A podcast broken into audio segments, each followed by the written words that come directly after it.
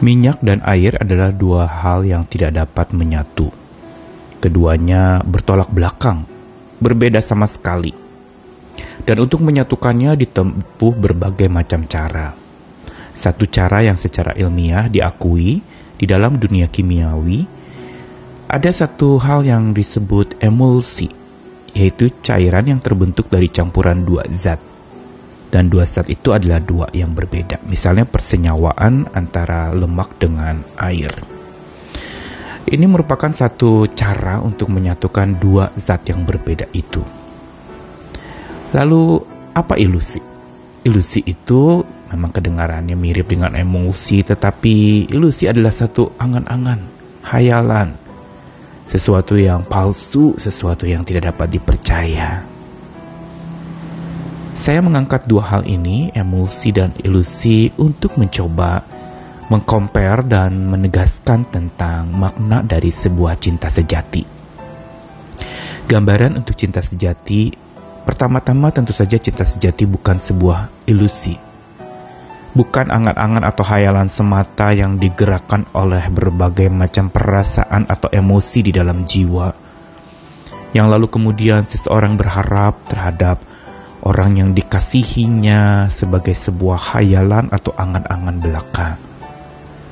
Dan lalu kemudian dia larut di dalam perasaan cinta, yang sesungguhnya itu hanya sebuah ilusi. Sementara cinta harusnya adalah menjadi seperti emulsi, yaitu persenyawaan dua zat yang berbeda. Cinta memungkinkan, yaitu cinta yang menyatukan dua yang sama sekali bertolak belakang. Inilah kekuatan cinta sejati. Kekuatan yang bukan semata sebuah ilusi atau khayalan atau angan-angan belaka atau perasaan saja, tetapi seperti emulsi, dia menyatukan dua nyawa yang berbeda menjadi senyawa. Karena itu kita mau belajar bagaimana persenyawaan itu terjadi. Dan persenyawaan itu baru bisa terjadi memang di dalam hubungan cinta mengasihi. Perlu ada dua hal yang dihindari dan dihilangkan, yaitu dakwa dan jemawa. Karena barulah tanpa dakwa dan jemawa cinta sejati akan menjadi dewasa dan bersemi. Saya Nikolas Kurniawan menemani lagi di dalam Sabda Tuhan hari ini. Di dalam bulan kasih sayang, deskripsi atau gambaran tentang cinta mau mengajarkan kepada kita tentang makna cinta sejati yang begitu kuat, yang tentu saja asalnya dari sumber cinta ajaib, yaitu Tuhan kita. Dua bagian yang akan dibacakan pertama-tama dari Efesus pasal yang kedua ayat tiga belas dan empat belas, lalu Yesaya pasal sebelas ayat enam sampai sembilan. Tetapi sekarang di dalam Kristus Yesus, kamu yang dahulu jauh sudah menjadi dekat oleh darah Kristus, karena dialah damai sejahtera kita yang telah mempersatukan dua pihak dan yang telah merubuhkan tembok pemisah, yaitu perseteruan. Lalu Yesaya sebelas ayat enam sampai sembilan, serigala akan tinggal bersama domba dan macan tutul akan berbaring di samping kambing. Anak lembu dan anak singa akan makan rumput bersama-sama dan seorang anak kecil akan menggiringnya. Lembu dan beruang akan sama-sama makan rumput dan anaknya akan sama-sama berbaring. Sedang singa akan makan jerami seperti lembu. Anak yang menyusu akan bermain-main dekat liang ular tedung. Dan anak yang cerai susu akan mengulurkan tangannya ke sarang ular beludak. Tidak ada yang akan berbuat jahat atau yang berlaku busuk di seluruh gunungku yang kudus. Sebab seluruh bumi penuh dengan pengenalan akan Tuhan seperti air laut yang menutupi dasarnya. Yesaya pasal sebelas ayat enam sampai sembilan ini merupakan sebuah nubuatan tentang sebuah gambaran perdamaian sejati yang digerakkan oleh cinta sejati yang terjadi di akhir zaman. Sebuah janji penghiburan sekaligus penguatan buat orang-orang percaya pada waktu itu bahwa akan ada sebuah damai di mana digambarkan serigala tinggal dengan domba, macan tutul berbaring samping kambing. Anak lembu dan anak singa makan rumput bersama dan seorang, seorang anak kecil akan menggiringnya. Lembu dan beruang akan makan Rumput bersama anaknya akan sama-sama berbaring, sedangkan singa makan jerami seperti lembu. Gambaran-gambaran yang diungkapkan di dalam Yesaya pasal sebelas ayat enam tadi dan tujuh serta delapan mau menggambarkan tentang betapa menyatunya dua yang sama sekali berbeda dan cenderung kerap bermusuhan.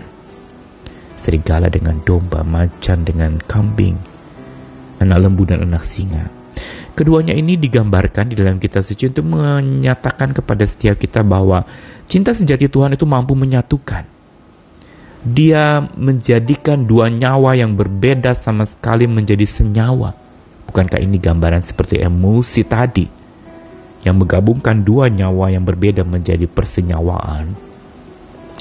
Dan lalu kemudian, sebagaimana di dalam surat Paulus kepada jemaat di Efesus, pasal dua ayat tiga belas sampai empat belas, ditegaskan lagi bahwa gambaran Yesaya yang diungkapkan itu nubuat tentang sebuah komunitas yang penuh cinta kasih, yang saling memperhatikan, yang erat, damai, sejahtera, luar biasa mengikat eratkan oleh kasih yang begitu ajaib.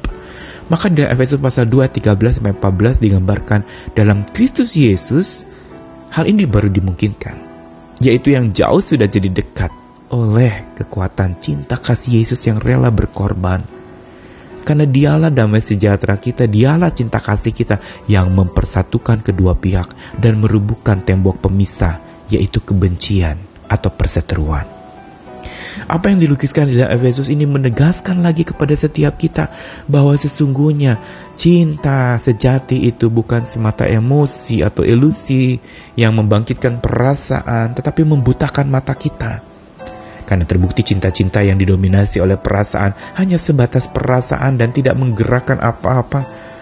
Sehingga cinta itu hanya menjadi sebuah emosi belaka dan lalu luapan jiwa yang lalu terungkapkan lewat berbagai macam nuansa dan berbagai macam cara dinyatakan. Tetapi cinta bagai emulsi yang menyatu padukan dua nyawa yang berbeda jadi senyawa tanpa dakwa dan jemawa. Apa artinya tanpa dakwa dan jemawa?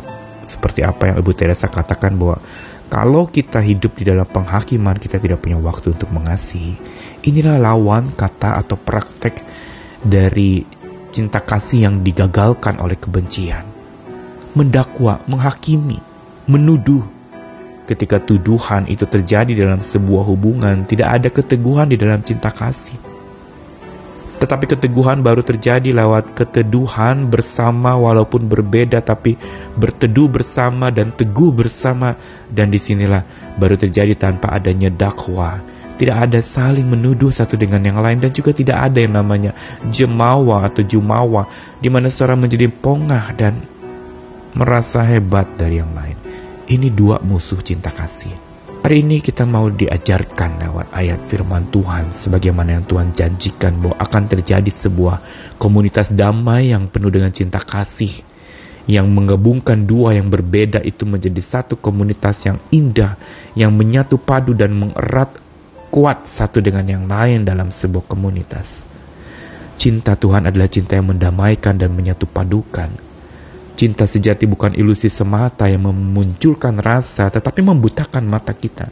Tapi cinta bagaikan emulsi yang membuka mata, yang membangkitkan sebuah semangat bukan sekedar rasa, yang menyatu padukan dua yang berbeda, menjadi satu kesatuan yang begitu indah. Mari beri diri untuk disatukan oleh cinta kasih Tuhan. Singkirkan segala macam dakwaan kepada sesamamu, singkirkan segala tuduhan kepada siapapun, dan juga hilangkan jemawa di dalam hatimu. Pongah dan angkuh, singkirkan itu bila mau cinta kasih itu bertumbuh. Tuhan mengasihi kita sekalian, selamat hidup di dalam cinta kasih yang sejati. Amin.